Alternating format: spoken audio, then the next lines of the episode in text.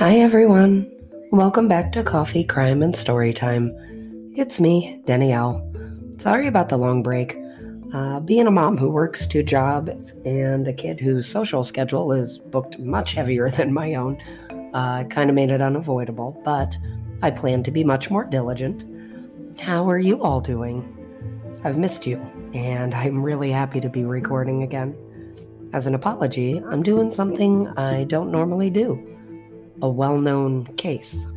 I have a tendency to avoid these, not because I'm afraid of them, though of course I always worry that I won't do them justice. It's more a matter of knowing that they've been done before and it's been done multiple times. But this story has come by a special request by a beautiful friend and my favorite bartender. So, Jen, this one's for you. Grab your drink and sit back while I tell you the story of Caylee and her mother, Casey Anthony.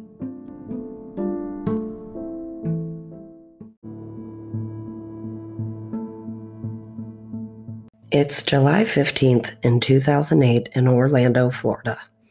Cindy Anthony calls 911 and tells the dispatcher that her daughter Casey, who's 22, needs to be arrested. She's calling about her daughter stealing her car. She states simply with that, but as the call goes on, she begins to reveal more. She tells them that her granddaughter, two year old Caylee, has been missing for 31 days now, and her daughter has admitted that Caylee has been taken. When police arrive at the Anthony house, they proceed to ask Casey where her daughter is and she tells them that she dropped her daughter off with the nanny at the nanny's house a month ago, and now the nanny won't give her back. She states that the nanny's name is Zenaida Gonzalez, and she refers to her as Zanny. She tells police she didn't call because she was worried that they would harm her daughter if she did.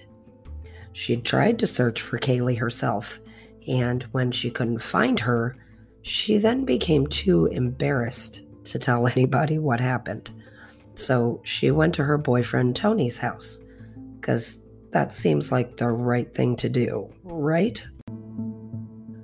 So Casey agrees to show them where she lives, and the police take her along.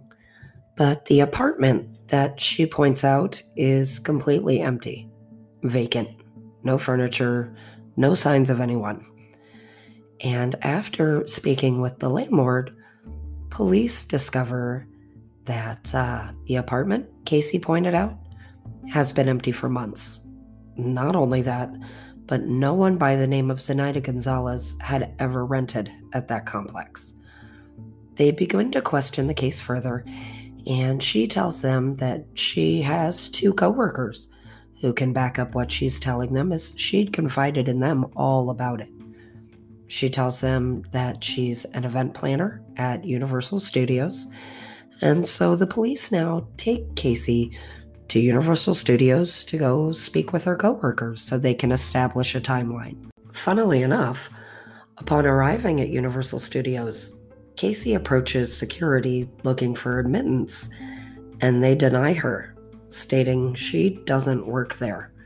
She gives them a name, stating it's her supervisor, and they state that there's no supervisor there by that name. She continues to argue with security, who, in seeing the police, decide to let them proceed in. She leads the police through the facility, all while waving and greeting other employees. But after a while, they reach a hallway that's a dead end. This is where Casey turns to the officers and finally admits that she does not work at Universal Studios. She isn't an employee, as she gives up the charade, and the police are none too surprised. She tells officers she has no idea where her daughter is, but the police notice she seems very apathetic to the whole situation. Casey is then arrested and charged with child neglect, and Casey makes a call to her parents, which of course is recorded. She isn't weepy or worried, though. She's angry. In the course of the call with her mother, She denies having anything to do with Caylee's disappearance. And all she wants to do is tell her mother to have Tony, her boyfriend, call her. Cindy begs for more information. She only wants to know what's happened to her granddaughter, but once again, Casey denies everything. Enter Tony Lazzaro. Police have found his location and go to speak to him and his roommate Clint, who deny knowing anything about Caylee's whereabouts. In fact, they didn't even know she was missing. They confirmed that Caylee had been at the apartment before, and she was always welcome there and she was very loved. But Casey stopped bringing her by about a month ago when she would show up by herself. They said she'd tell him that she was either with the nanny or she was with her grandparents, and it never really raised any alarm bells for them. So, as the investigation continues, police realize something. That 911 call we talked about in the beginning, that wasn't the only 911 call Cindy Anthony had made that day. She'd actually made three different calls.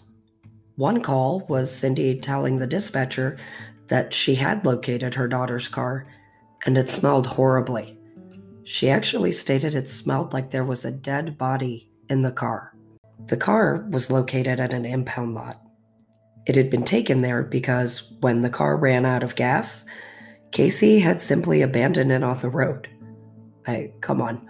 I know she's only 22 at the time, but who just abandons a car and never goes back for it because it ran out of gas? Police are wildly familiar with the smell of decomposition, unfortunately, and they recognize it as soon as they open up the car at the lot.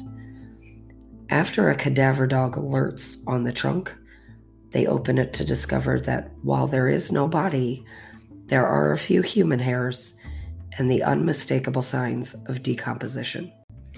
After speaking to Cindy again and inquiring about her remark on the scent of the car, she tells them that she'd just discovered trash and pizza in the car. Police know that that's not what generated the smell and continue to question her on it again, but she sticks to her pizza statement. Zenaida Gonzalez, the nanny, is also eventually located.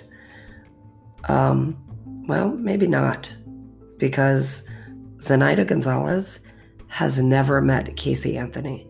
She never babysat Caylee, and she has no idea who any of these people are or why she's even been brought in for questioning. This just points to more deceit from Casey. Casey's lawyer, Jose Baez, no longer allows her to be questioned. She's released on bond after a month and put on house arrest to await trial. The public is outraged. They are staking out the Anthony house, demanding that Casey speak. Thanks to Florida's Sunshine Law, everything is public, and all of the info you've heard, they've basically been hearing real time as well.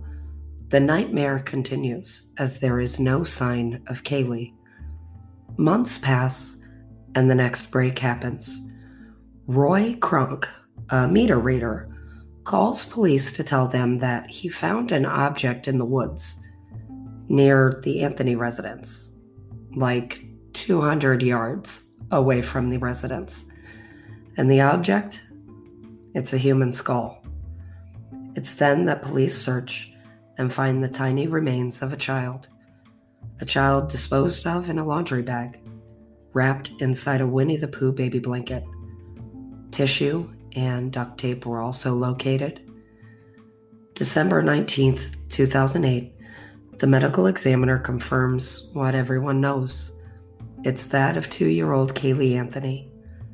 After ruling the death a homicide, a warrant is issued to search the Anthony house, and they find plenty of evidence.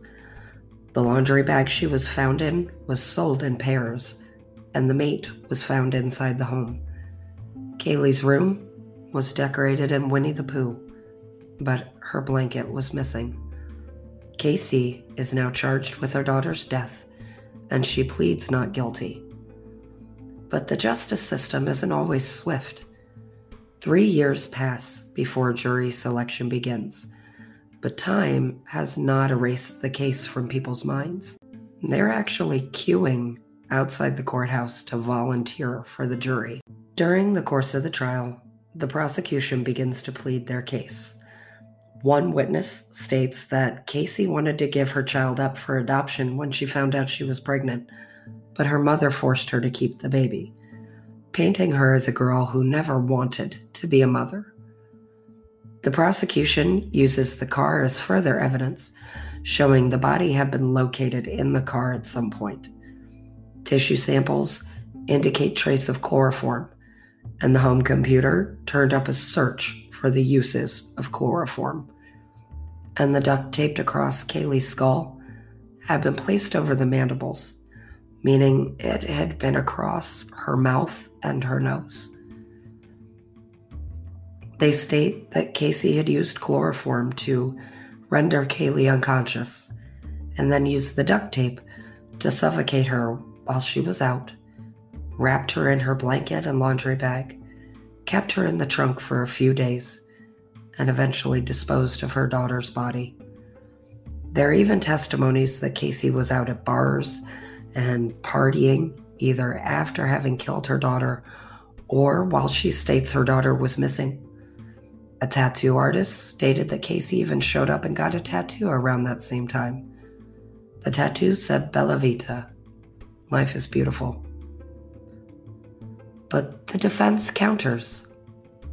They state that the morning of June 16, 2008, Casey and her father George found that Caylee had drowned in the family's swimming pool, and that George had disposed of Caylee to protect his daughter.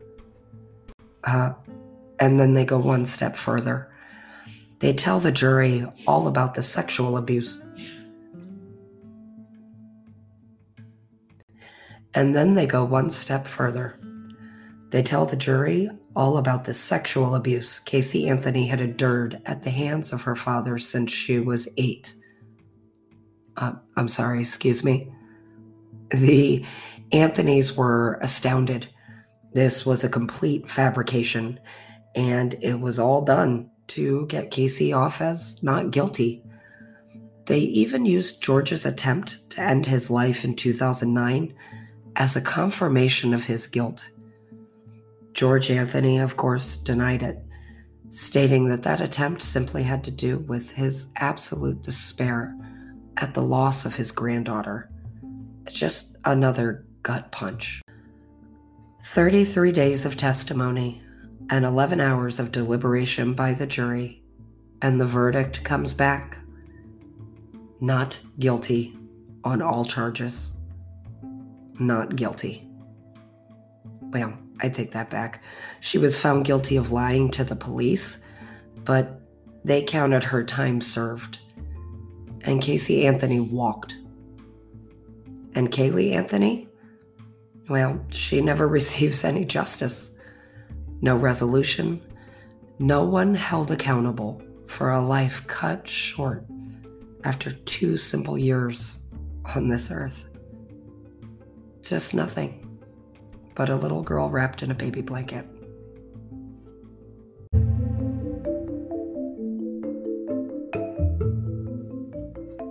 So, what do you think? I want to know your opinion.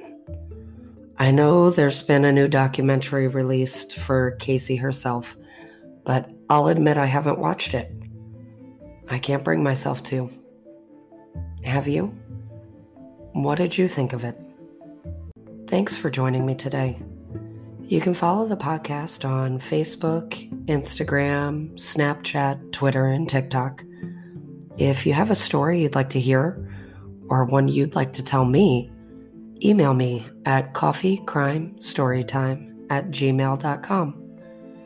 I'm going to get started on my next cup of joe and on to our next story. And as always, until next time.